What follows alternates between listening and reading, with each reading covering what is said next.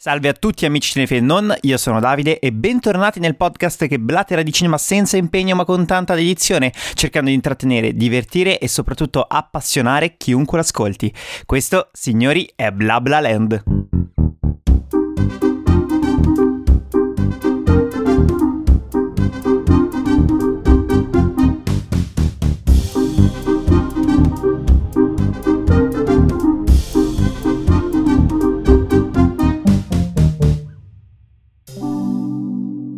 Signori, bentornati finalmente in un nuovo episodio di 100 Movies of Life. Che cos'è 100 Movies of Life se siete nuovi e non siete mai passati da questo podcast? Beh, è un piccolo format eh, che principalmente ha due obiettivi. Il primo è quello di stilare una lista di 100 film da vedere almeno una volta nella vita, da capolavori e cult a perle magari meno conosciute, e analizzarli e sviscerarli in toto tra curiosità e pensieri personali. Il secondo, obiettivo molto più importante del primo, eh, parte dal presupposto che io credo che i film che ci piacciono, che siano i nostri preferiti o quelli che ci hanno segnato particolarmente di più, ecco, questi film possono raccontare molto di noi e della nostra vita. In ogni episodio, quindi, io e un ospite, che può essere un appassionato di cinema, come un amante di libri o di animali, di musica, non importa, ecco, con questo ospite si parlerà di un film a lui o a lei caro e soprattutto di come esso sia legato alla sua di vita. Signori, come al solito con noi abbiamo un ospite in questo format e quest'oggi ho il piacere di presentarvi Andrea. Ciao Andrea, dici chi sei, cosa fai e come stai? Certamente, intanto grazie Davide per questo invito, eh, grazie davvero, ah, grazie mi fa molto piacere poter eh, partecipare a questo tuo format decisamente molto molto interessante, eh, soprattutto proprio l'argomento in sé. Troppo buono, troppo Io comunque buona. sono, sono, Andrea, eh, un, un, cinefilo decisamente accanito, molto appassionato di cinema tutto tondo, quindi da cinema americano fino a quello più eh, orientale, europeo e chi più ne ha più ne mette, insomma, il cinema è bello proprio perché è vario. Eh, gestisco da un paio d'anni ormai una pagina Instagram, Cinetalkita, e da pochi mesi ho aperto insieme ad altri miei colleghi cinefili eh, un canale Twitch in cui appunto portiamo delle dirette, ovviamente a tema prettamente cinematografico, cercando un po' di divulgare insomma eh, tutta la nostra, la nostra passione ai nostri spettatori. Assolutamente, ci riuscite secondo me ragazzi, andate ad ascoltare Animali Perfetto. Notturni su uh, Twitch, um, Grazie, che tra l'altro esatto. già, già Iari è stato ospite la scorsa volta e anche lì avevamo pubblicitato e, e andate assolutamente a cercare Cinetalk su, su Instagram in cui appunto Andrea dà le sue opinioni personali su, su cinema. Oggi come al solito siamo qua per parlare del uh, film della vita di, di, Andrea, che è appunto uh, un film del 2017 per la regia di Paul Thomas Anderson, ovvero Il filo nascosto, The Phantom Thread. Vuoi raccontarci un pochino tu la, la trama del, uh, del film?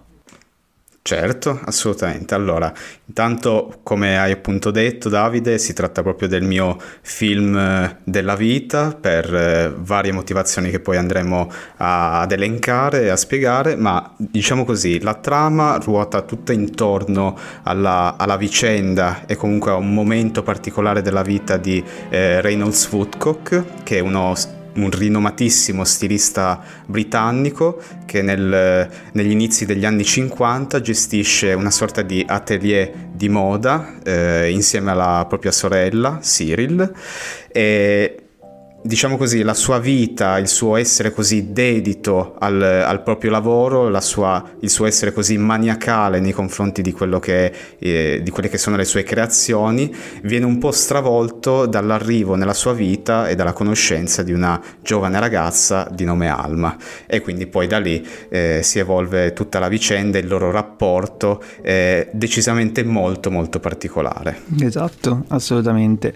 Um, è sicuramente un film film. È un film molto. Mm, cioè, stavo per dire strano nella filmografia di, di, Paul Thomas Anderson, ma in realtà la particolarità di questo regista è che lui fa sempre film eh, cioè, diversi uno dall'altro. Ok, cioè lui è estremamente eh, eclettico, cioè nel, nei generi e in quello che fa, nonostante secondo me si nota molto bene. Uh, più che un filo conduttore, una sua mano. Cioè, cioè, quando tu vedi un film di Paul Thomas Anderson dici, ok, è un film di Paul Thomas Anderson, eh, che secondo me, guarda, eh, non ho proprio paura di, di definirlo probabilmente il miglior regista vivente che abbia operato da, dagli anni 90 in poi, cioè mh, proprio nella sua, nel, sua, nel suo affrontare così tanti generi diversi e nel suo affrontarli sempre in modo cioè, impressionante, cioè è riuscito a fare un bel film con Adam Sandler, nel senso non è una cosa, no, no, è una cosa da tutti. Eh, Sono d'accordo. E, e, e, ogni film secondo me è veramente un'opera d'arte eh, incredibile. Io guarda Fuori nascosto mi, mi piace tanto, eh, ammetto che mi piace ancora di più il Petroliere e The Boogie Nights, che sono cioè, altri due mega capolavori. Beh, penso ogni film veramente sia sì. un capolavoro, un mezzo capolavoro che, che si avvicina. Eh, io non so se... Che, che, rapporto hai tu con questo, con questo regista qua? Cioè, come, come l'hai conosciuto? Allora, devo dirti che l'ho conosciuto proprio dal suo ai tempi era proprio il suo ultimo film, perché adesso ricordiamo è ormai imminente l'uscita del suo, della sua nona opera Licorice Pizza, e mi ero approcciato proprio al suo cinema in maniera un po', diciamo così, eh, inconsapevole, ecco, cioè non, non, conoscevo molto bene il suo cinema a livello proprio di notorietà, non mi ero mai informato veramente e quindi decisi un po' di eh, visionare quest'opera che aveva ricevuto dei consensi praticamente unanimi per quanto riguarda proprio il fatto che sia un autentico capolavoro e, e mi affascinò totalmente proprio l'estetica di quest'opera, quindi decisi di approcciarmi al suo cinema attraverso questo film e da lì in avanti recuperai tutte le sue altre opere, perché eh, una secondo me è più bella dell'altra, tra l'altro appunto Il petroliere che ti hai citato Davide è sicuramente eh, uno, un altro dei miei film preferiti, così come appunto anche The Master, Boogie Nights, che quest'ultimo ritengo sia una delle migliori ricostruzioni del, degli anni 70 a livello cinematografico, veramente eh, splendido. E, ehm, e poi appunto come hai detto te è riuscito insieme secondo me anche ai fratelli Safdi a far recitare più che dignitosamente Adam Sandler nel suo Ubriaco d'amore, una sorta di commedia romantica che ho amato alla follia, che tra l'altro è un genere che io non, non apprezzo particolarmente. E, e, poi adesso non posso che non aspettare con estrema trepidazione la sua ultima opera, la nona opera, Licorice Pizza, che appare riprendere un po' quelle atmosfere, una Boogie sorta Nights. di incrocio tra appunto ubriaco, ubriaco d'amore e Boogie Nights, sì, esatto, un, po', eh, un ritorno a quel cinema un po' più leggero e meno impegnato rispetto a quello magari del petroliero, del filo nascosto, che dei master, belle... per dirne sì, un altro. Sì, sì, assolutamente. Ma tra l'altro una roba che mi colpisce di P.T. Anderson è che tipo lui um, è il regista vivente con più candidature agli Oscar, che però non ha mai vinto un Oscar in vita sua. È una cosa... Cioè, purtroppo. purtroppo, cioè, purtroppo. terribile incredibile, cioè, poverino.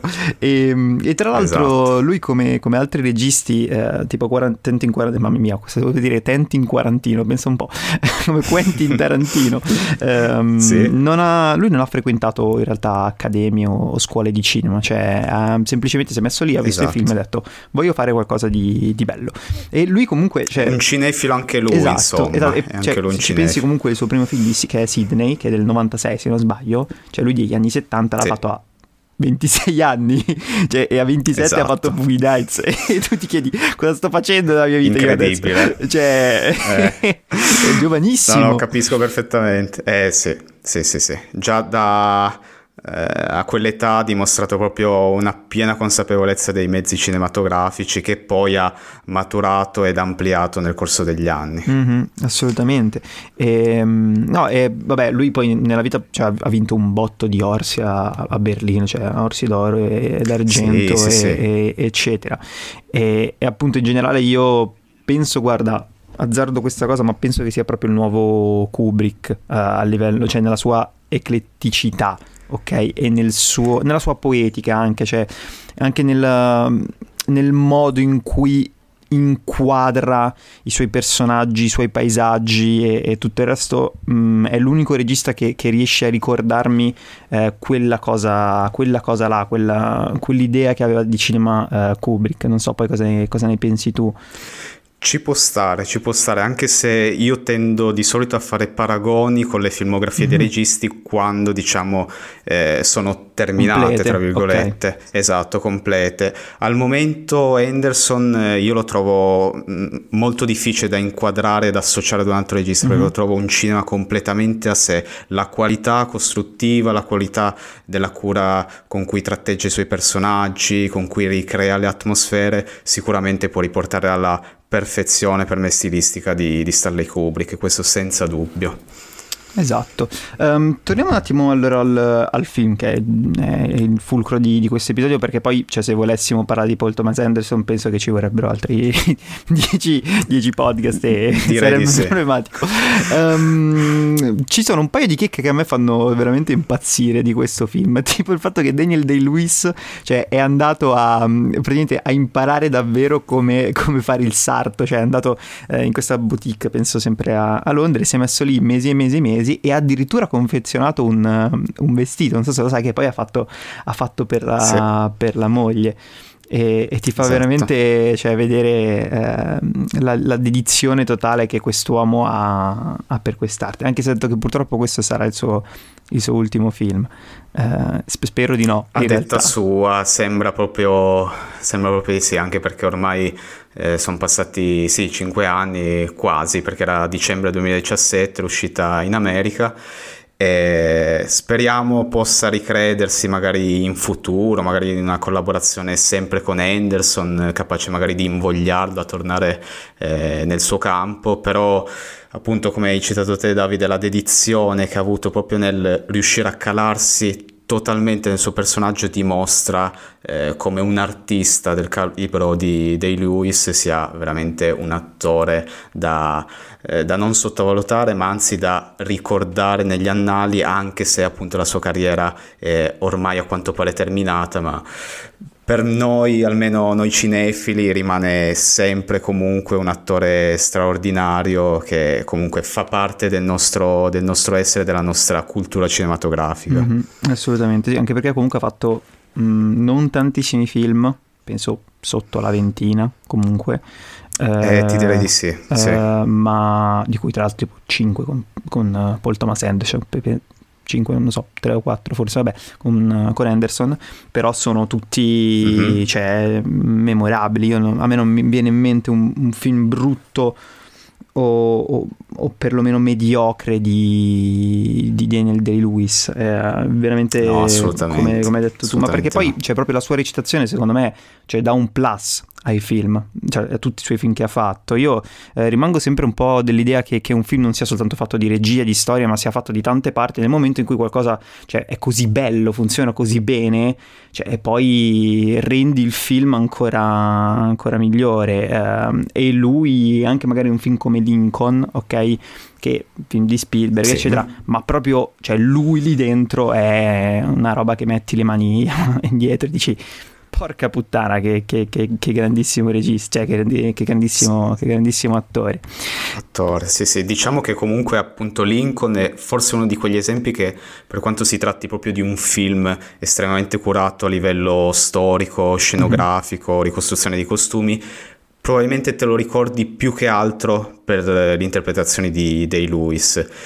Così come magari qualcuno potrebbe avere lo stesso pensiero per quanto riguarda il petroliere, che per quanto mi riguarda è comunque è totalmente un film impeccabile in ogni sua parte, però lì, almeno per quanto mi riguarda, c'è forse una delle migliori interpretazioni eh, della storia del cinema, sì. davvero. Sì, Rientra sì, sicuramente tra le mie preferite, lì si vede proprio anche come oltre dei Lewis sia straordinario, anche Anderson sia capace veramente di sfruttare tutte le sue doti recitative, come appunto vedremo anche nel filo nascosto. Esatto, proprio di questo. Allora, volevo chiederti, tu ti ricordi eh, la prima volta che hai visto questo film?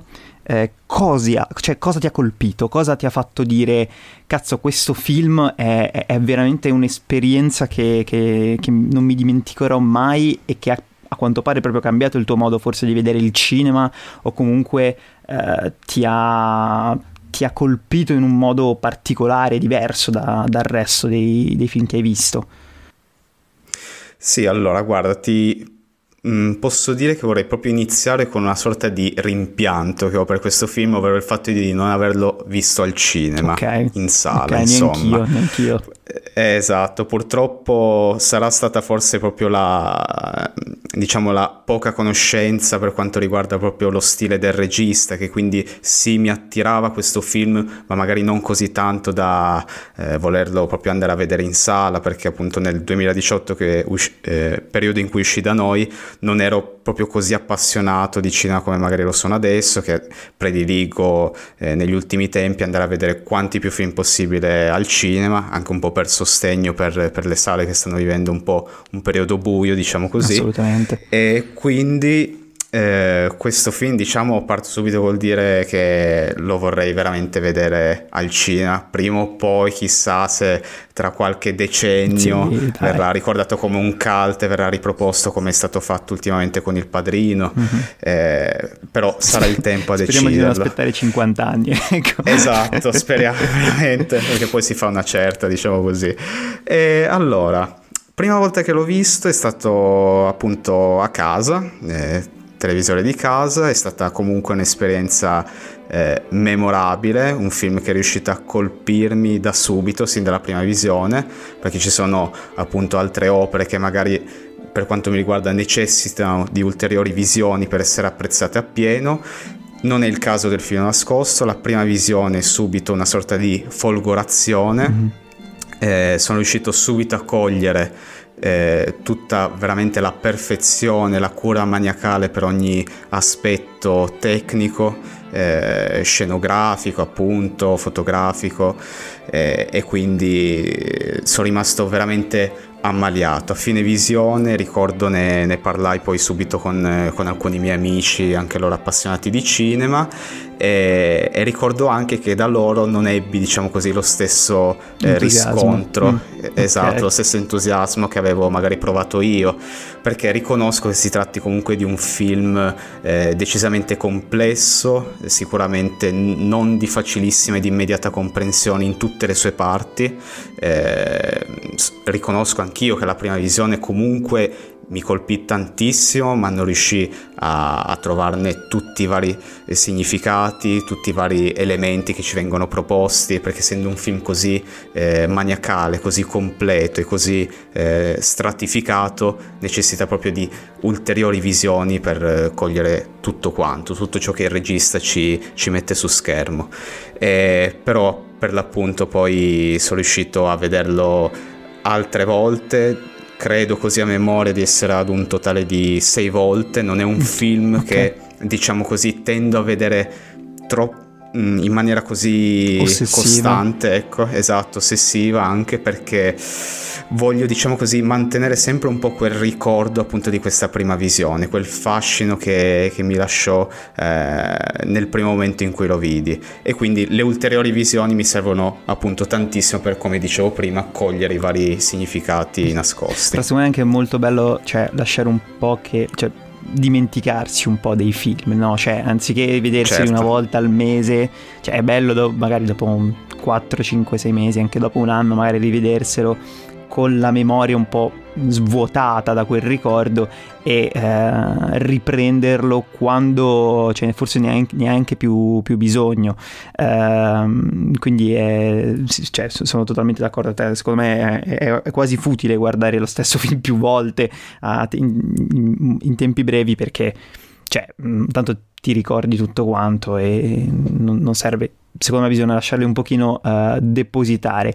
Io la prima volta che l'ho visto ero cioè, abbastanza straniato in realtà, avevo più o meno capito il punto, su cui adesso diciamo appunto il tema principale, uh, però fu, cioè come te fui proprio colpito dalla perfezione che vuole avere questo film, cioè la maniacalità che lo stesso protagonista ha, uh, si riscontra proprio nelle, nelle inquadrature, ehm, in generale nella, nella regia e, e, proprio nei movimenti che fanno questi personaggi. Cioè io mh, mm, mi colpisce sempre ehm, la pacatezza, l'essere così posato di quando lui mangia a colazione, no? E il fastidio che prova quando gli altri mangiano, ma anche il suo modo di scrivere. C'è tutta questa cosa qua, tutta questa ricerca di una tranquillità, no? Che però non è noiosa, è, è, è ipnotica, ok? Cioè sei proprio lì che guardi e cioè, tu pensi potresti vederlo per ore quest'uomo che si mette lì con un, veramente una cura estrema a fare tutti i, i vestiti, il filo del vestito vestito e ricamare quella cucitura là. Eh, c'è proprio questa cosa qua che è molto delicata, è molto posata. Uh, ma, ma, ti fa star bene, cioè proprio dentro, cioè ti, ti, mette una tranquillità, una serenità, anche se poi in realtà il film è estremamente crudele, secondo me, nelle, sì. nelle, nelle tematiche. E proprio su questo volevo chiederti, secondo te eh, qual è il punto principale del film? Cioè cosa ci voleva comunicare P.T. Anderson principalmente? Perché poi ovviamente ci sono tante dinamiche all'interno, però secondo te cosa, cosa voleva dirci? Perché rimane forse un po'... Uh, non oscuro, però un pochino enigmatico su certe, su certe questioni. Sì, concordo totalmente perché come dicevo prima è un film molto complesso, non solo proprio nella visione, nei vari dettagli, ma proprio nel, nel riuscire proprio a coglierne il vero e proprio significato, ciò che appunto il regista ci vuole trasmettere. E non è semplice, non è semplice, però eh, il film riesce comunque e costantemente a infonderti questa sorta di senso di angoscia, questa sorta di eh, insicurezza eh, del protagonista, che viene molte volte comunque mascherata da questa sua apparente sicurezza di se stesso tramite il suo lavoro, perché appunto lui riversa tutto quanto in, nelle sue creazioni, perché sono ciò che lo rendono veramente consapevole di se stesso, dei propri mezzi, delle proprie capacità. Mm-hmm. Eppure il momento dell'arrivo, quindi del, eh, dell'incontro con questa ragazza, con Alma, va proprio a stravolgere questi suoi equilibri proprio perché viene allontanato tramite la figura di lei viene allontanato da questa sua sicurezza apparente, da questo suo voler creare costantemente, voler, eh, diciamo così, eh, trovare un modo per rendersi veramente sicuro e quindi eh, l'approccio con eh, un'anima che vuole comunque allontanarlo da tutto ciò rende eh, la, sua, la, sua, vita così eh, burrascosa, diventa totalmente insicuro, incapace soprattutto di accettare l'amore. Ed è un film secondo me soprattutto sull'incapacità di amare perché questo è un uomo, Reynolds Woodcock, che si dimostra inizialmente molto schivo alle attenzioni di Alma, eh, costantemente freddo, eh, da un certo punto di vista anche calcolatore, vuole sempre avere la situazione e tutto quanto sotto il suo controllo. E l'arrivo di lei eh, distrugge tutti quanti gli equilibri mm-hmm. e, e, dimostra proprio questa sua insicurezza, questo suo non riuscire ad accettare quell'amore che a lui è insomma un po' precluso, diciamo così. Alma però costituisce proprio quell'anima, quella persona capace di eh, far conoscere a Reynolds stesso eh, un altro lato di sé, quel, na- quel, lato, forse proprio quel filo nascosto, quel filo che eh, collega questi due personaggi, ma che è nascosto proprio perché probabilmente è lo stesso Reynolds incapace di vederlo, questa, questa sì. attrazione, questo filo che li collega.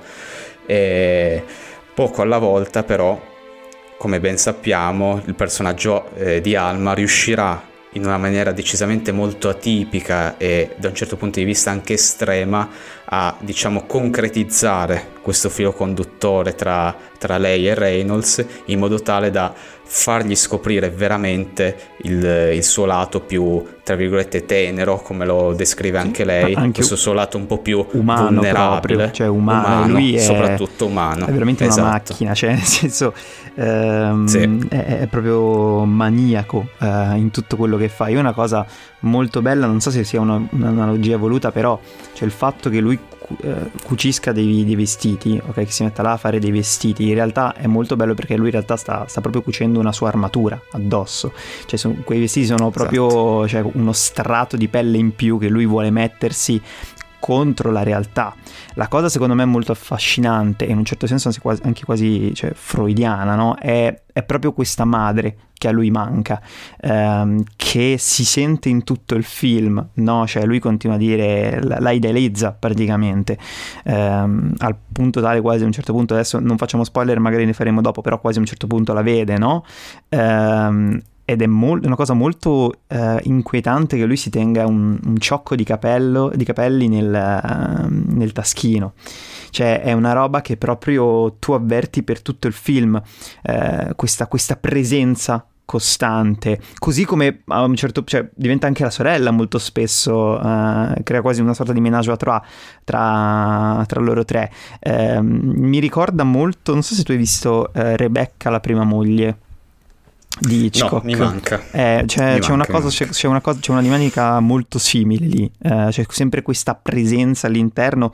La cosa secondo me molto figa è che tu eh, ti senti inadeguato quanto Alma durante il film. Cioè tu senti un profondo disagio fin dall'inizio, che ci sono tra l'altro queste note musicali, mh, l'inizio proprio è quasi inquietante, eh, anche che, che, in completo contrasto con questo bianco perla poi che tu vedi delle pareti, eccetera.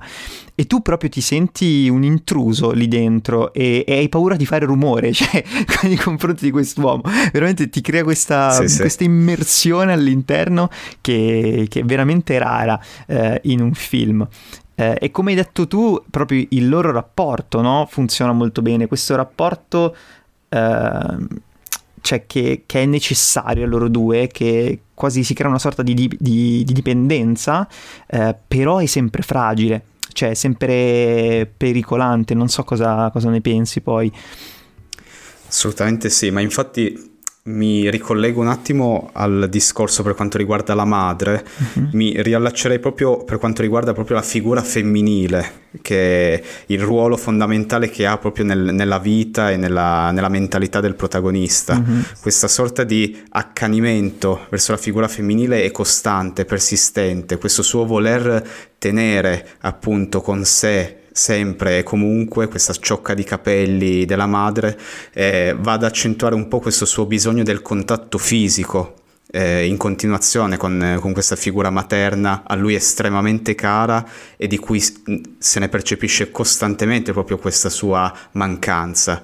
E quindi riversa in un certo modo la, eh, questo suo dolore, questa definiamo l'elaborazione del lutto verso la morte della madre nella figura della sorella, che diventa a sua volta una nuova figura materna mm. per Reynolds.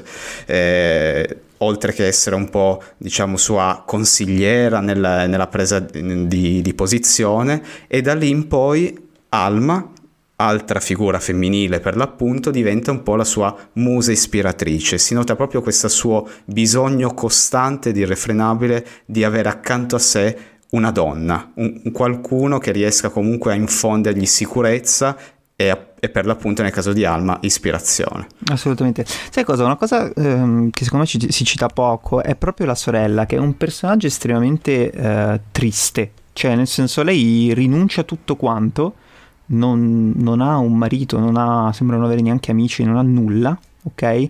Ma proprio per stare accanto al fratello e proprio per esserci eh, nei momenti di, di, fragilità del fratello, cioè come hai detto tu, le fa proprio certo. da consigliera.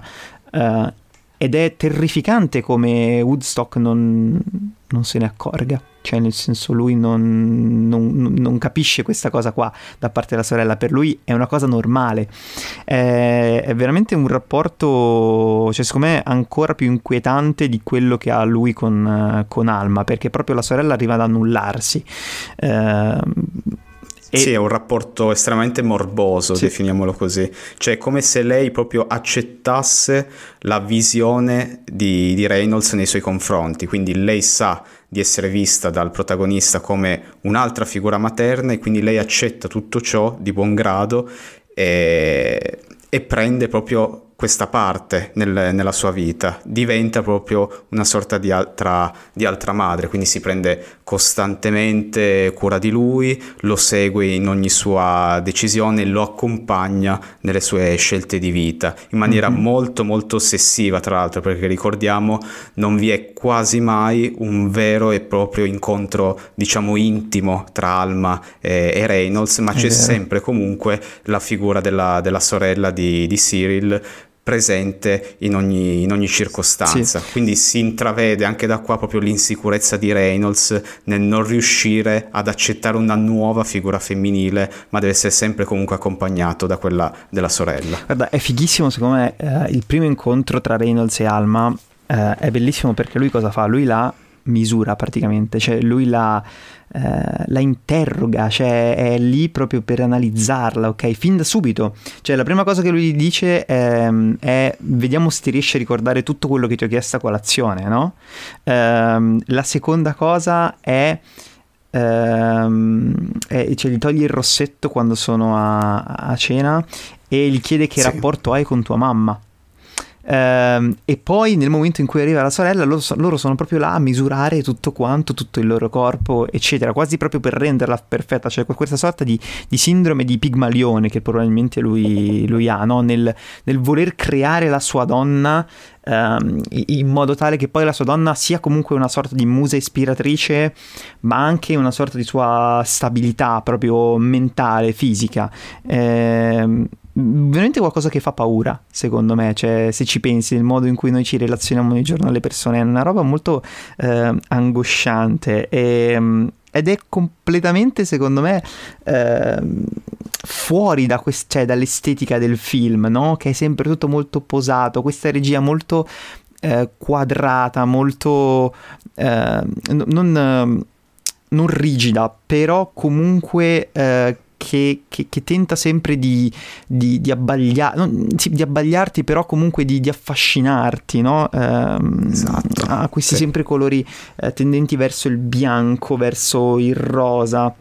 I costumi sono cioè, una roba mm, ovviamente fotonica, anche perché ha, vinto, ha, vinto, anche l'Oscar no? per, per migliori costumi. Esatto, proprio per i costumi, e, esattamente. E ci mancava. Sì e che però appunto cioè, si, si, scontrano totalmente poi con, con, questa, con, questi rapporti estremamente malati e, e torbidi. Um, ascolta, voglio chiederti una, una, cosa un po' specifica del film. Um, a un certo punto, diciamo che lui ha questa sorta di, di, di mania di mettere alcuni bigliettini all'interno del, dei, uh, dei, vestiti, no? A un certo punto c'è, c'è, lei trova questo bigliettino nel vestito lui fa, lo fa per una nobile, comunque qualcuno di importante. Esatto. Eh, con scritto Never Cursed, eh, mai maledetto. Io questa roba qua del film è proprio una cosa che non riesco a, mm, a, decifrare. Cioè, non l'ho capita la prima volta, non l'ho capita la seconda volta, non sono andato molto a, vedere, sì. a vedere su internet in realtà. Um, e voglio chiederla a te come la interpreti, che cosa, cosa, ne pensi, perché è una cosa molto strana, cioè anche Never Cursed, che, che cazzo vuol dire? Sì, allora, posso capire questa tua sensazione, insomma, mm-hmm. riguardo a questo dettaglio, perché effettivamente non è un qualcosa di così eh, comprensibile già appunto dalle prime visioni. Si tratta appunto di uno di quei dettagli che, come dicevo all'inizio, sono veramente da sviscerare, da analizzare. È forse proprio l'unico elemento che viene lasciato un po' in sospeso a libera interpretazione del protagonista, devo dire. E, allora, Partiamo per gradi, eh, si tratta proprio di questo messaggio che come hai detto te Davide eh, viene diciamo così, cucito nella stoffa di, di, questo abito da sposa, ma ricordiamo che appunto Reynolds ha proprio questa mania di inserire questi messaggi nascosti. Tra l'altro lui, eh, verso, diciamo così, poco dopo che incontra Alma, cucendo un suo vestito, ne ricama inoltre anche un, eh, un messaggio proprio con il nome proprio di Alma, cucito in tessuto. Mm-hmm. Eh, a seguito invece della creazione di questo abito da sposa per questa giovane donna nobile, inserisce appunto questo eh, mai maledetto per l'appunto. Allora, può essere diciamo così, interpretato in vari modi, sicuramente. Io ne ho sempre eh, estrapolato una sola teoria, che è quella che forse mi convince di più. Allora, probabilmente è riferito sicuramente al fatto che Reynolds si sente, eh, come da uno dei primi dialoghi con Alma, eh, condannato, diciamo così, a una sorta di reclusione da parte dell'amore. L'amore per lui gli è è impedito a causa proprio della sua completa dedizione al lavoro. C'è proprio questo dialogo in cui Alma chiede ti sei mai sposato? E lui no, perché io cucio abiti. Come per dire il mio lavoro mi impedisce di vivere appieno la mia vita, di vivere esatto. soprattutto esatto. l'amore. Quindi trovo che questo messaggio sia proprio indirizzato particolarmente ad Alma, cioè lui sapeva che Alma avrebbe visto questo messaggio qua, riferito a lei in quanto lui nel momento in cui è riuscito ad incontrare questa giovane ragazza si è sentito un po' come spezzato da questa sorta di maledizione per cui lui non può mai innamorarsi. Insomma, l'incontro con Alma ha suscitato in sé una sorta di nuovo sentimento che non aveva mai provato, ovvero l'amore, e da questo punto di vista lui si sente appunto eh, escluso da questa maledizione che fino a poco tempo prima lo attanagliava continuamente. Quindi benedetto, lo diciamo. vedo in poche parole esatto come un messaggio rivolto ad Alma, un segno quasi di gratitudine per eh, dirle appunto te mi hai liberato da questa mia, da questa mia maledizione ah, o meglio ancora o meglio ancora, io non sono mai stato maledetto, ma sono sempre stato convinto io di esserlo e te sei riuscita a farmi capire tutto ciò. Porca miseria. Dimmi se, se ci può stare, insomma. No, dimmi se... Figo, okay. no, io non, non, ci avevo pensato a questa okay. roba. È, è, cioè, effettivamente potrebbe, potrebbe essere anche il fatto che lui abbia messo il biglietto apposta per lei. Eh, caspita, mm, figo, Cazzarola, forse è vero, lui che è comunque una mm. sorta di spirale di... Eh, non, non, di odio, però eh, di quasi non avere sentimenti nei confronti degli altri, con lei invece sembra...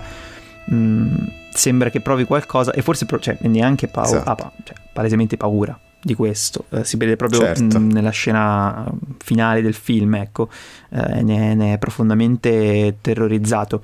Ascolta, Um, ultimissima cosa prima di passare diciamo più alla parte spoiler, che così almeno siamo liberi di dire quello che vogliamo. Um, questo film qua, rispetto agli altri film di P.T. Anderson, che sono, come abbiamo detto, grandi film, um, secondo te che cosa ha di più?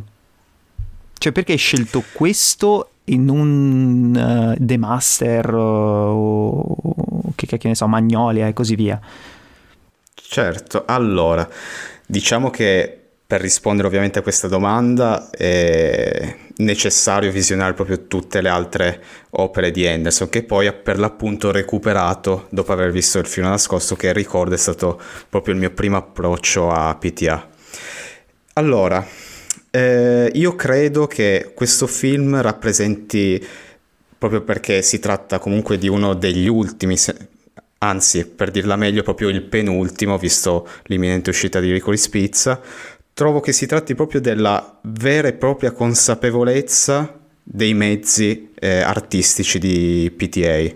Cioè lui con questo film è riuscito a esprimere veramente tutta la sua maturità, tutto ciò che ha accumulato, diciamo, con l'esperienza cinematografica, è riuscito a condensarla in un unico film, tutta la sua eh, perfezione nella ricostruzione del, delle scenografie, nella direzione soprattutto degli attori, nel, nell'utilizzo di queste inquadrature in piena, eh, diciamo così, eh, in piena sincronia con, con, eh, con lo stile del, della pellicola in generale, con le atmosfere. Quindi qua ho trovato proprio il PTA che ho più amato perché quello secondo me formalmente più, eh, più, vicino a quello che io considero perfezione cinematografica. Cioè questo è proprio uno di quei casi, pochissimi, in cui mi sento di sbilanciarmi e ritenere il filo nascosto come uno di quei film, per quanto mi riguarda, inappuntabili. Cioè proprio eh, perfetto sotto ogni, ogni, punto di vista, tutto è perfettamente dosato, tutto è così ben, eh, ben espresso, ben descritto. E quindi eh, Paul Thomas Anderson qua è riuscito nell'intento di dare la sua massima espressione creativa ed artistica, quindi forse proprio per questo motivo che lo preferisco, diciamo così, a tutti gli altri che comunque ricordiamo mm-hmm. sempre, sono comunque dei, dei, capolavori, chi più, chi meno. Sì, sì, sì, quindi diciamo è il, il, il punto d'arrivo, cioè è, è proprio la somma di tutto sì. quanto e, è della vetta. Ci sta, ci sta assolutamente. Su certe cose sono, sono, molto d'accordo con te, nel senso che proprio uh, questa perfezione, questa, questa ricercatezza uh, non c'è in nessun altro film, effettivamente. Cioè, uh, senti che proprio questo film è l'abito, cioè uno degli abiti che, che, che De Louise fa, cioè, senso, cuce durante il film, cioè è per, per questo film per per Anderson è stato proprio questo, cioè è stato un mi metto lì e tento di fare una roba in che non ci deve essere neanche una sbavatura. Uh, ed è molto affascinante no? come, come, cosa. Allora, parte, parte, spoiler e anche parte molto più, più personale per te. Innanzitutto, um, qual è la tua scena preferita? Partiamo da una cosa molto, molto semplice. Sì, allora, probabilmente ti direi la scena del, del, Capodanno, ecco, per descriverla in una parola. La scena in cui, per l'appunto, dopo che c'è stata l'evoluzione del rapporto tra Alma e Reynolds, quindi a seguito appunto del, dell'avvelenamento. Eh, ah, sì, ah, okay, esatto, okay, mat- sì. matrimonio, poi è l'avvelenamento, quindi si ribaltano un po' i ruoli, tutto torna, diciamo così, agli inizi un po' questo rapporto di nuovo burrascoso, Reynolds riprende in mano il suo lavoro, ritorna ad essere quel tipo un po' schivo, eh, scontroso e sfrontato e quindi a, al desiderio di Alma di partecipare a questa festa celebrativa del Capodanno, Reynolds rinuncia proprio perché sta in quel momento eh, disegnando un altro suo abito. Quindi ritorna proprio la sua ossessione per il lavoro, il suo volersi distaccare insomma dalle leggerezze della vita, da, dai momenti più eh, prettamente di divertimento, ecco, e quindi rinuncia a questa, alla partecipazione a questa festa con Alma. Alma. Alma invece cosa fa? Eh, essendo stata descritta per tutto il tempo, per, eh, per, tutta la durata della pellicola, come una donna forte, tenace e quindi capace di prendere decisioni per sé, non rinuncia a partecipare a questa festa, ma anzi eh, mh, ci va in solitaria, da sola, ecco. Eh, Reynolds si sente quindi escluso sente in quel momento, torna quindi di nuovo la mancanza della figura femminile, si sente quindi spaesato. Eh, si vede proprio questa scena di lui che vaga, cammina a vuoto in questa stanza, tutto appunto lo, lo, notiamo pensieroso, mentre Alma invece eh, si diverte, ecco, si gode un po' questi piaceri anche della vita, in cui invece Reynolds si sente costantemente distante. Decide invece poi a seguito appunto di questa mancanza di alma eh, così, così forte, così invadente, di raggiungerla. La raggiunge a questa festa e tra l'altro c'è un momento che per quanto mi riguarda anche a livello proprio di fotografia dice tanto. C'è, c'è, questo momento dove lui è proprio nella, nella penombra, si vede solamente lui in mezzo a tutta questa gente dove solamente lui è, è pervaso da, questa, da quest'ombra, mentre tutti gli altri che si divertono sono, eh, sono pervasi da questa, da questa luce. luce. che ricorda proprio appunto la, la, gioia, la felicità e lui invece risulta sempre costantemente cupo, quindi anche a livello di fotografia è un film che esprime tantissimi concetti. Nel momento in cui poi decide appunto di, di raggiungere Alma, troviamo anche qua una splendida cura per, per, i costumi, sempre a livello comunicativo. L'abito di tutti i partecipanti della festa è colorato, è gioioso. Reynolds invece è l'unico con questo cappotto nero, esprime proprio il suo essere così cupo e un po' fuori luogo mm-hmm. rispetto a ciò che sta succedendo. Nel momento in cui va per eh, raggiungere Alma c'è questo incrocio di sguardi, eh, nessuno dei due dice niente, ritorna proprio la, diciamo così, forza di volontà di Alma di non piegarsi ai voleri di, di Reynolds. Reynolds, anche essendo eh, diciamo un po' una faccia tosta, ecco, non riesce neanche lui a, ad abbassarsi, diciamo così, al, al, a quel livello, richiesta, sì, eh, sì. non riesce ad esternare, esatto, non riesce ad esternare le sue, le sue motivazioni, le sue emozioni, sue, la sua soprattutto frustrazione del momento e la prende e la porta via, diciamo così, con, con la forza. Cioè, quindi è una scena praticamente muta sì. ma che esprime tutto attraverso il lato tecnico, appunto fotografia, regia e costumi. Quindi è una scena che per me è cinema allo stato puro, perché molte volte il cinema non ha bisogno di, di dialoghi per esprimere un qualcosa, bastano le immagini e la cura di tutto ciò che eh, ne fa parte. E questo è il caso. Guarda, penso che avrei, cioè, non avrei saputo dirla meglio, nel senso che no. ehm, avrei, no, io avrei detto la stessa cosa e nelle, cioè, per i tuoi stessi motivi. Eh, a me la cosa che colpisce, come hai detto tu, è che è muta quella scena, cioè non, non si dicono niente, c'è cioè solo musica, ma è una, una roba da brividi e soprattutto perché poi eh, in un film, come abbiamo visto, così elegante, così sempre... Eh, privo comunque di fronzoli e non scarno, però comunque tutto molto curato, posato, non, non c'è mai una scena piena di roba. Qui invece c'è, cioè c'è proprio una festa, una baldoria enorme, eccetera, ma è Uh, ma risulta comunque in qualche modo elegante. Cioè, e non stona per niente con, con, il resto del film. È veramente un'orgia visiva che però eh, in qualche modo è perfettamente, eh, si, si, combacia perfettamente con, con, il resto e poi con quello che, che stanno provando anche le, loro due, no? Perché poi il discorso è che eh, questa, questo, questa, festa esteriore è, mm, è completamente in antitesi con, con, poi, con, con il loro disagio personale. Uh, molto figa, eh, sì, io ti avrei detto anche questa cavolo di scena qua.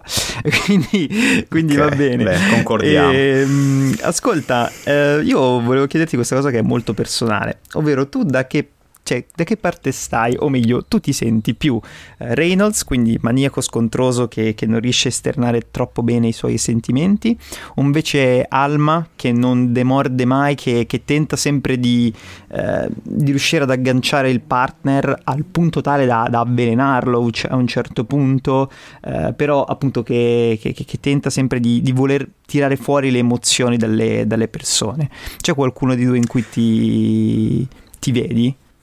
Vale anche no come allora, risposta, eh? però se eh... c'è più da un lato o dall'altro.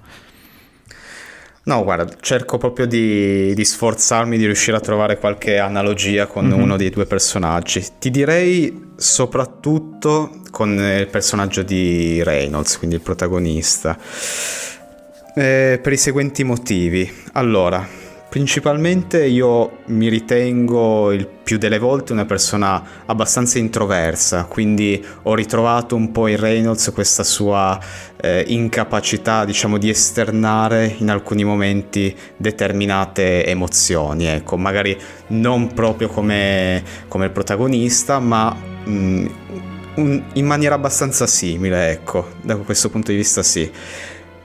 Poi inoltre devo dire che forse la sua così dedizione, il suo voler costantemente perseverare in uno scopo fa anche un po' parte di me. Sono una persona abbastanza determinata nel momento in cui vuole fare un qualcosa, magari eh, avvia un progetto un, un determinato lavoro tengo veramente a perseverare e a portare a termine ciò che, ciò che inizio. Ecco, sono una persona molto determinata da questo punto di vista. Sì, Ovviamente pagina... non così ossessionata, non così ossessionata come eh, Reynolds, che tra l'altro il suo personaggio mi ha ricordato molto, da un certo punto di vista, eh, sempre lui, insomma, però interpreta- eh, nel, nel, film Il petroliere, appunto, mm-hmm. quindi di nuovo Daniel Day-Lewis molto ossessionato da questa sete di potere, eh, sicuramente molto più accentuata nell'altro film di, di, Anderson, però ho trovato anche un po' di analogie da questo punto di vista tra, tra i due personaggi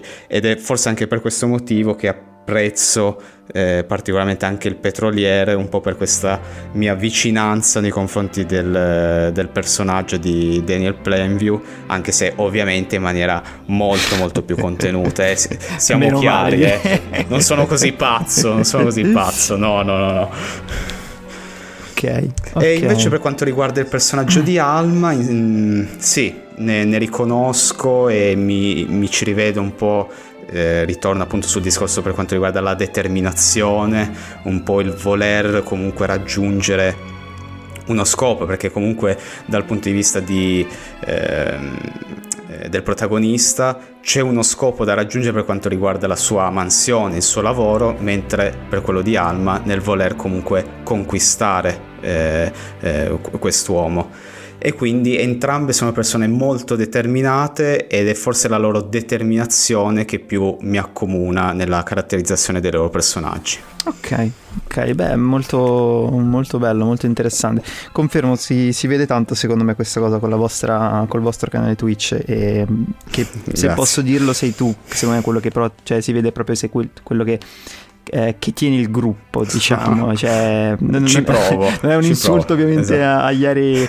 e, no, no, no. e a Falling in Cina. Grande però, rispetto per i miei colleghi, però, assolutamente. Um, perché poi ognuno lì ha un ruolo, no? Eh, in ogni buon gruppo certo, ognuno certo. Eh, e tu però diciamo che si vede che sei quello più, ehm, più determinato, cioè che proprio riesce a, a mantenere solido, solido, il gruppo. Ci tengo molto, sì. esatto, anche a questo progetto Twitch, sì, sì, sì, sì si, vede, si, vede, veramente tanto.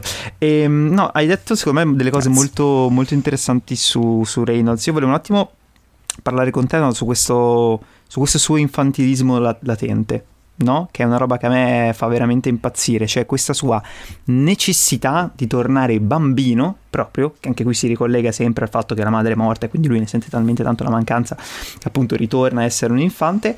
Ehm, per provare emozioni. Cioè, questa cosa a me veramente mi... è un tema secondo me molto importante della nostra vita, cioè il discorso che quando noi diventiamo adulti, eh, come lo stiamo diventando io e te, che vabbè più o meno abbiamo 20 anni, qualcosa di più, ehm, mm-hmm. piano piano in realtà tendiamo a dimenticarci proprio le emozioni e spesso per provare proprio a essere, secondo me, proprio umani, ok? Dobbiamo per forza tornare indietro eh, in un momento estremamente infantile della nostra vita, che purtroppo forse è anche una cosa un po' triste, perché tu dici, cazzo, c'hai, eh, c'hai, c'hai una certa età, perché comunque non riesci a, a vivere le tue emozioni. Ed è molto in realtà appunto inquietante questa cosa, il fatto che lui debba, debba farsi ehm, debba farsi accudire da qualcuno per provare qualcosa. Ed è molto interessante, sai cosa? Il, il fatto che il filo, cioè si chiama il, fi, si chiama il filo nascosto, che come hai detto tu è il filo tra l'amore di loro due, ma secondo me è anche un po' il cordone ombelicale con la madre, che come abbiamo detto prima è quello che, sì. che, che tieni detto, dentro. Eh, non so poi se, se hai qualcosa da aggiungere a riguardo. Sì, allora, più che altro bisogna già mettere in chiaro che comunque eh, l'infanzia del protagonista non viene praticamente mai, mai menzionata. Sì. E forse è proprio questo mistero che ci porta proprio a pensare che la sua infanzia gli sia stata un po' negata, un po' ostacolata, forse proprio da, da questa perdita della madre, perché le figure genitoriali ricoprono a quanto pare un, un, ruolo determinante nella vita del protagonista e sicuramente lo è stato ancora di più nella sua infanzia. Quindi eh, forse questo suo dover tornare bambino è forse più visto, secondo me, da, da Alma. Lui okay. ha più che altro bisogno di essere vulnerabile più che diventare bambino. Mm. Eh, lui lo vede in questo modo, lui sente di dover essere fermato, diciamo così, da questa sua frenesia dovuta al lavoro, dovuta alla sua ossessione, ha bisogno di fermarsi, ha bisogno di qualcuno capace di contenerlo. Ecco, Alma si rivela essere appunto quel personaggio, quella persona capace di riuscire a plasmarlo in un certo senso senza mai manipolarlo e attenzione definisco eh, plasmarlo proprio perché lo, lo, rallenta da un certo punto di vista, lo rende più umano e più capace di vivere determinate emozioni che non riesce appunto a, a, ad accogliere nella, nella, sua vita. E quindi mh, trovo proprio questa sua voglia proprio da parte di Alma di farlo tornare bambino un po' quel desiderio di, eh, di volergli far eh, provare determinate emozioni, perché tra l'altro quando noi siamo più piccoli è il momento in cui riusciamo ad essere più affascinati da ciò che ci circonda. Tutto è una scoperta, tutto è nuovo e quindi rimaniamo esterrefatti anche dalla, dalla minima cosa che vediamo, ma secondo me questo nostro lato più infantile è fondamentale mantenerlo anche proprio nella nostra cultura cinematografica, proprio per rimanere magari più affascinati o colpiti da determinate dinamiche di narrazione che si vedono in, de- in, alcuni film e che magari potrebbero essere meno adatti ad un pubblico adulto, che so, alcuni film magari d'animazione che comunque abbracciano anche il pubblico adulto, ma determinati elementi sono probabilmente più indirizzati ad un pubblico infantile e se noi siamo in grado di mantenere questo lato più eh, riconducibile appunto alla nostra infanzia, riusciamo magari ancora di più a cogliere questi elementi. Quindi il lato infantile è importante anche secondo me nella nostra cultura cinematografica sì, sì, sì, e da mantenere sempre, insomma. Io guarda, hai proprio tirato fuori una grande mia paura, cioè che, che proprio io mm. col tempo... Eh, vedendo sempre più film, poi magari divento troppo analitico, troppo troppo cattivo, troppo sì. cinico e, e, ti perdi tante cose. È una cosa che io spero proprio, ma guarda, proprio di non, di non fare mai, di non avere mai nella vita. È per questo che anche mh, tendo ad appassionarmi tanto ai film d'animazione, perché questo che stai dicendo tu, i film d'animazione secondo me sono ottimi, perché nella loro semplicità ti possono stupire tanto ehm, ed è proprio un esercizio che, che io tendo a fare nei, nei confronti del, del cinema, guardare tanti film che magari possono essere considerati un pochino più infantili eccetera, ma provare a tirarne fuori qualcosa di, ehm, di filologicamente più maturo o anche più personale. Ehm, una cosa, sai, una cosa molto bella secondo me del film, cioè molto bella, una cosa molto particolare, è che mancano le figure paterne, cioè non ci sono. In questo, cioè, questo film non, non, vengono mai menzionati sì. padri eh, e lui non, non, può esserlo perché non ha, cioè è, è un figlio lui di, di base, rimane figlio e non riesco proprio a vedercelo come ehm, come figura genitoriale. Ehm, Volevo un attimo... Che poi tra l'altro, sì. se posso un attimo, è proprio forse l'unica figura femminile presente nel racconto. L'altra che viene, diciamo così, introdotta è quella del, del dottore che prova maschile. appunto a visitarlo. Figura maschile, okay. esatto, figura maschile, che prova appunto a ad approcciarsi a lui e si vede anche lì proprio un suo, una sorta di rigetto sì. nei confronti di, dell'uomo in generale. Lui proprio riesce solamente a legare con la figura femminile. È molto molto particolare mm-hmm, questa cosa. Si nota secondo me certa, eh, un certo richiamo appunto a questa infanzia che sì non viene menzionata ma da cui appunto secondo me se ne possono estrapolare magari alcuni rapporti un po' burrascosi col padre e quindi da lì una sorta di trauma che lo ha portato un po' a, eh, ad odiare da un certo punto di vista eh, qualsiasi figura maschile. Anche lui fa fa vestiti solo per, per donne tra l'altro. Esatto. Ascolta, uh, volevo chiederti, ma sto diventando lunghissimo, però c'è veramente un sacco di roba da, di, di, cui parlare. No, volevo sì. chiederti questa cosa. Se abbiamo analizzato, diciamo, cos'è un po' l'amore, cosa rappresenta Alma eh, per Reynolds, ma secondo te invece cosa rappresenta Reynolds per Alma? Perché c'è una frase molto importante sul finale che lei dice che eh, amarlo rende la vita tutt'altro che misteriosa. Ed è qualcosa di molto affascinante, cioè quindi eh, Alma eh, riesce a decifrare il mondo tramite l'amore di Reynolds. Non so, è un'ipotesi, eh? cioè è una cosa che, che mi viene da pensare. Sì, molto interessante quello che hai detto, sì. Devo dire che probabilmente Alma vede Reynolds quasi come una sorta di sfida personale. Ecco, c'è un po' questo suo voler eh, sfidarlo, non solo verbalmente ma anche mentalmente, proprio riuscire eh, a plasmarlo e risulta per lei una sorta di eh, sfida per riuscire a, comunque ad avere maggior consapevolezza dei propri mezzi, delle proprie capacità. Lei si vede comunque dal loro primissimo incontro nella tavola calda che non è una donna particolarmente eh, abituata, diciamo così, al contatto con, eh, con un uomo, ecco, all'incontro fugace eh, per la prima volta con un uomo. Quindi da, da qui riconosciamo sicuramente il fatto che lei non ha avuto tantissimi uomini, magari come invece Reynolds ha avuto tante donne.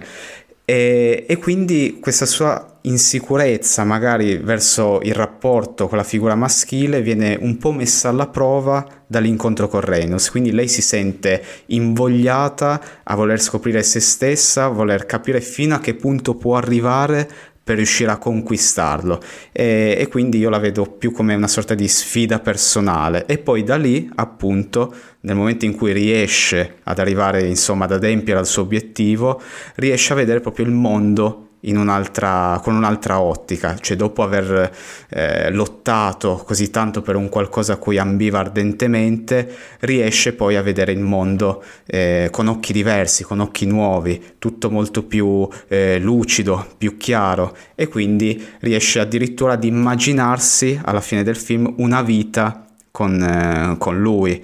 E da qui vediamo proprio la piena secondo me consapevolezza eh, del modo di essere di Alma.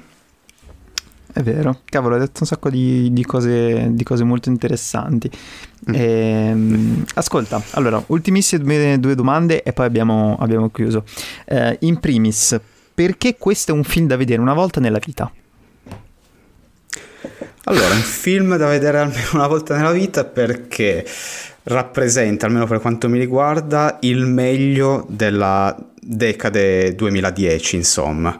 Cioè, eh, noi cinefili tendiamo tanto a magari così classificare proprio i film in base all'annata, alla decade e per me il filo nascosto rappresenta proprio il 2010, insomma, gli anni 2010. Eh, per andare a vedere proprio fin dove si è spinto il cinema, a che livello è riuscito ad arrivare, quali sono i livelli raggiunti proprio da, da Paul Thomas Anderson, appunto come dicevi te all'inizio della diretta, uno probabilmente dei registi, se non il migliore eh, attualmente in circolazione, attualmente in attività e quindi il film nascosto è da vedere almeno una volta nella vita, non solo appunto perché è un film assolutamente Strepitoso, meraviglioso, sì. imprescindibile per ogni amante del cinema, ma, ma, proprio per avere una maggiore consapevolezza di come il cinema si sia evoluto e a che livello è riuscito ad arrivare negli ultimi anni. Ok, sì sì, concordo anche su, su questo, cioè, è, penso sia proprio uh, il, l'emblema quasi comunque del, esatto. di tutto il nostro di tutta questa decade um, invece ultimissima domanda che è quella che, che faccio sempre alla fine ovvero uh, quindi che cosa rappresenta per te questo film e come te lo porterai dietro nella, nella, nella tua vita allora, intanto ti dico che questo film alla prima visione, non, cioè per quanto mi abbia colpito e ad affascinato, come dicevo, non è diventato immediatamente appunto il mio film preferito, che poi, attenzione, per un cinefilo è sempre molto difficile riuscire a decidere qual è il suo film preferito, non mi viene mai facile e proprio perché ne devo scegliere uno per forza, allora cito questo titolo qua. È anche, anche più eh, difficile quando ti chiedono fammi una top 10. No, eh, cioè, esatto, no, quello è, è, proprio impossibile, cioè quello è proprio impossibile. Qua è difficile, la top è veramente impossibile. Però a seguito di svariate visioni, che poi ti direi già forse proprio alla seconda, sono riuscito a capire la vera importanza che ha questo film per me. Cioè, nel momento in cui mi sono reso conto che questo film raggiunge tutte quelle vette qualitative eccelse, mi sono proprio detto questo per me è cinema. Quando raggiunge determinati standard qualitativi, che poi è comunque cinema, ovviamente anche il film magari più mediocre, che ha qualche ingenuità narrativa per così dire, però per me personalmente questo è tutto ciò che deve avere il cinema, quello veramente che piace a me, una costruzione impeccabile degli scenari, una narrazione molto ma molto ma molto stratificata, è un film che ti spinge proprio a cercare i vari significati nascosti, a capire veramente che cosa ti vuole dire, che cosa ti vuole trasmettere, un film stimolante. Io amo proprio quei film che riescono a stimolarti, a farti ripensare per giorni e giorni, a, magari anche solo una determinata scena. E questo film mi è entrato nella mente, non è mai più uscito e, e riesce ancora ad oggi a, ad affascinarmi eh, notevolmente, riesco sempre a trovare eh, quel qualcosa che non avevo colto alla visione precedente e nel corso della mia vita me lo porterò dietro come sicuramente uno di quei film che ha mh, diciamo ampliato in maniera decisamente cos- consistente la mia visione di cinema per come lo vedo adesso e poi chissà in futuro sicuramente nel corso del, della vita che vedrò tantissimi altri film troverò quel film che riuscirà a farmi dire ok questo forse batte il filo nascosto nel, nel mio, diciamo così, giudizio personale. Però attualmente questo è proprio quel, quel film, quell'opera eh, che per me rappresenta in tutto e per tutto il cinema, cioè quell'arte che che amo alla follia è quel qualcosa che mi fa battere il cuore all'impazzata eh, ogni volta che ne vedo un prodotto eh, che anche solo lontanamente riesce ad avvicinarsi agli standard qualitativi che è questo film di Paul Thomas Anderson. Direi che è una conclusione più che, più che perfetta. Andrea, io ti Grazie. ringrazio davvero tanto, abbiamo detto un sacco di roba figa, abbiamo passato veramente un'ora incredibile a a parlare di uno dei film veramente più, più belli, dei, più che degli ultimi anni, secondo me, proprio della storia e, e si vede proprio tanto la, la, tua passione per questo film. Perciò io ti ringrazio davvero, davvero tanto per aver partecipato. Ricordaci dove ci, te, dove, ci dove ti puoi, dove ti possono trovare. Allora, Instagram cinetalk trattino basso ita per dirlo proprio correttamente okay. e su Twitch invece animali notturni sempre trattino basso. Perfetto. Molto importante. Perfetto. Okay. Ragazzi, noi vi salutiamo qua, uh, vi aspettiamo in un prossimo episodio, spero prima o poi di poter registrare ancora qualcos'altro con te Andrea. Um, vi aspettiamo nel prossimo episodio di, di 100 Movies on Life, mi raccomando ricordatevi di ascoltare anche tutti gli altri. Mm, questo è un periodo un pochino uh, burrascoso per tante, per tante, cose diverse, però uh, sì. vi, vi, vi, prometto che tenterò di essere un pochino più costante nella pubblicazione. E quindi grazie ancora a te Andrea, grazie a tutti quanti per averci ascoltato e ci vediamo al prossimo episodio. Ciao!